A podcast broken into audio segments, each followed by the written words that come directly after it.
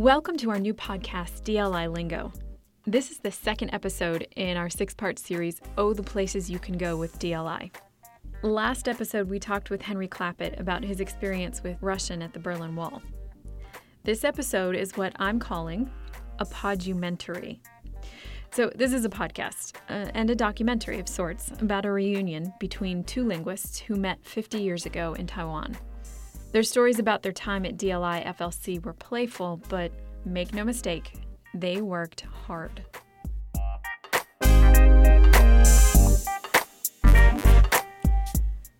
It was January 1969 when Private Vincent Zink arrived in Monterey to begin his training to become a 98 Golf voice intercept operator.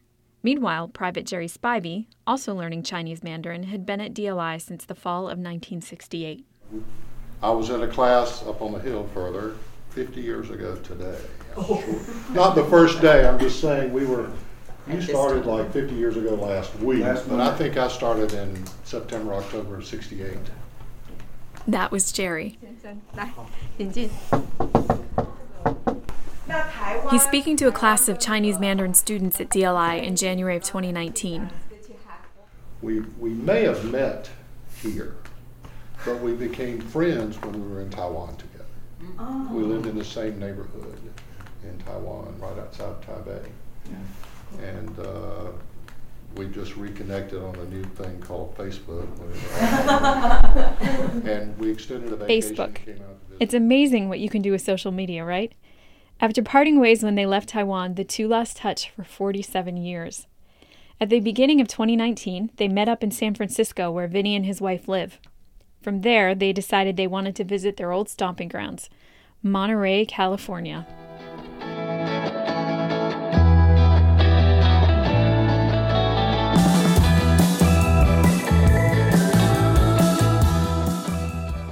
Of course, things are different now from what they were back in the 60s. Vietnam was at its height, and the draft was on everyone's mind. Here's Vinny talking to the class about the mentality at the time. When we were here, most of the people in our class, most of them were college graduates already. And then some had some college. There was a reason for that. Most of us who had graduated from college were afraid of getting drafted and getting sent to Vietnam in the infantry. So we figured the odds were better if we enlisted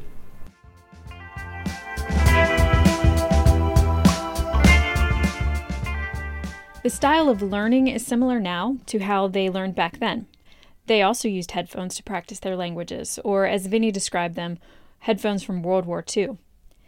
The methods they had available in the 60s, however, definitely different. Now we have all kinds of electronic devices at our fingertips. One of my Back then, they would take a big reel to reel recorder home for practice. the coffee business. To take a comprehension test, they would plug into a pipe that ran along the back of the wall. We had Here, in the hallway of one of the so we were gonna go to the schoolhouses, after taking a peek into a classroom, And Vinny we described the scene as he remembers it. Now, he was I, li- I was married and I lived off base, so I had this huge tape recorder. And for each lesson, we had the, the tapes. And every night I'd have to take it home and listen to that and then practice the, the, the drills and the vocabulary. It's fun to see how different the two of them are. Jerry says that Vinny was the studious one. In the car, as we toured around the post, Jerry explained his secret to making it through. Or the back had the ability Because in regular Chinese, without the northern to stuff, be it's asleep just in class but and to remember the northern last question accent, it's more- asked. Oh, so No, no, no, no. I got it. I'm And everybody go, Chinese how man, born in this country. Sleep for 30 minutes and know what he asked. What the taxi driver is saying in the capital of my country. Classes are so small. Yeah, you can't. mean, it's you, hard. you couldn't hide. You know, there was no place to go. That was the other thing. Their military experience back then was significantly more relaxed. Their take when we said the soldiers did PT, they said, P what? When we came to class, we wore Class A uniforms. We did not wear camos or fatigues. Well, They didn't have camos back We then. didn't, we didn't march to class. It was very loosey-goosey. I mean, it was really much more just like a school than a military base. Much more like a school. While we were driving around, Jerry told us a fantastic story that basically illustrates the difference. So we would at eight o'clock every morning. That's the only military thing we did. Yeah. Would we would fo- get in formation out here at eight o'clock, and there was a platoon leader or something in front of four different platoons. The first sergeant would walk down those steps from the mess hall, get in front, and yell "Report!" and the four platoon leaders would salute the first sergeant, saying "All present accounted for, all present accounted for," and then he would yell "Dismissed," and we would walk across the street to the to Yeah. the school. One particularly foggy morning, it was thick as it could be. We're all standing out in formation, waiting for the first sergeant, and looking at our watches. He was late. He was late, and I mean, you couldn't see ten feet in front of you. And all of a sudden, we hear, report! And the first guy looks and he doesn't even, you know, all present accounted for, all four of them went down. Somebody yelled, dismissed. We started walking over to the classroom and the first sergeant just started walking down the steps. Somebody had impersonated.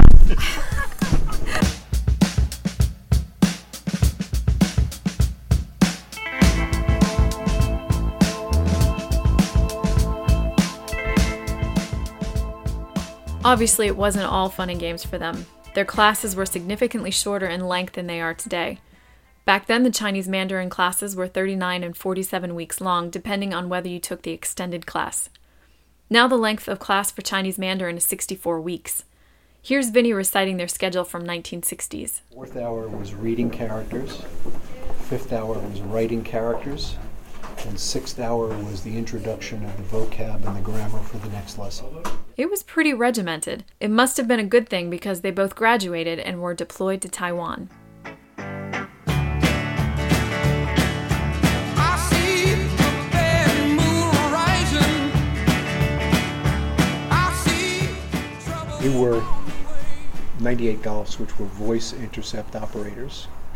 And then our secondary was M04B, 04 Bravo, which was translator interpreter. So when I was in Taiwan, Jerry and I in Taiwan both originally worked as 98Gs, voice intercept operators. And then for a while, I got, I got pulled off of position and put in the 04B shop, which I can talk about now. The, the Chinese Nationalist Army from Taiwan sat on Quemoy and Mazu and did the same type of intercept that we did. But instead of recording it, they did hand logs in cursive script. So we had to do a crash course of cursive script learning, and then we translated the hand logs into English. In uh, Taiwan, We were We- called lingies. we just sat with headphones on.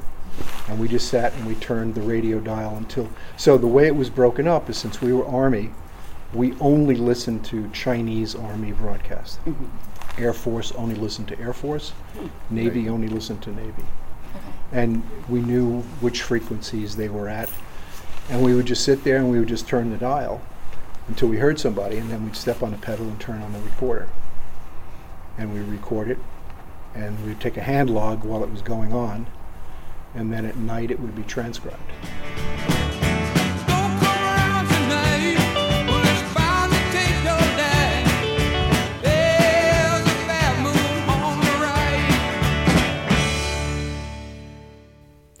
After Taiwan, Jerry went back to Georgia to get his degree. Vinny, after getting some encouragement from a teacher here at DLI, went on to work on his language skills. Back in the Chinese classroom, Vinny detailed to the students where his life had taken him thanks to DLI.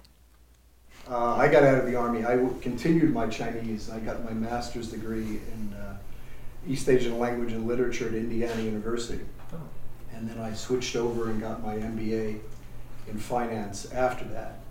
And uh, then I started working for a bank and uh, Chase Manhattan Bank in New York. And uh, they sent me to Hong Kong, which was supposed to be for six months. And I ended up being there for 10 years.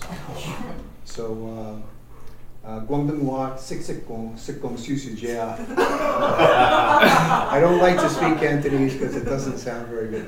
My Cantonese is good enough to get into trouble, but not out of trouble. Uh, Uh, And so after I was there for 10 years, I went back to New York and I was working for uh, AIG in their foreign investments department and uh, spent the next 12 years traveling back and forth between New York and Asia. Turns out, Vinny loved learning languages. He excelled in Mandarin. That was how he started out his talk with the students in the classroom. 名字就是文生，姓文生。呃，那个是学生已经告诉你，我们 一九六九年从这个国防语言学院毕业的。 Fortunately for us non Mandarin speakers, he switched to English. Vinny liked learning new languages so much that he picked up Japanese and then Italian later on in his travels. After the classroom visit, Vinny explained what he found so helpful about the DLI course. I got here just because, of, you know, as I said, the structure of the course, with having to memorize that conversation every night, allowed you to start hearing yourself speak from the very first day. And you didn't have to go through that process in your brain of hearing what they were saying, translate it, think of your answer in English, and then translate it in your head and then say it. So every night you memorized the conversation, and every day, first hour, you were paired off and you did the conversation.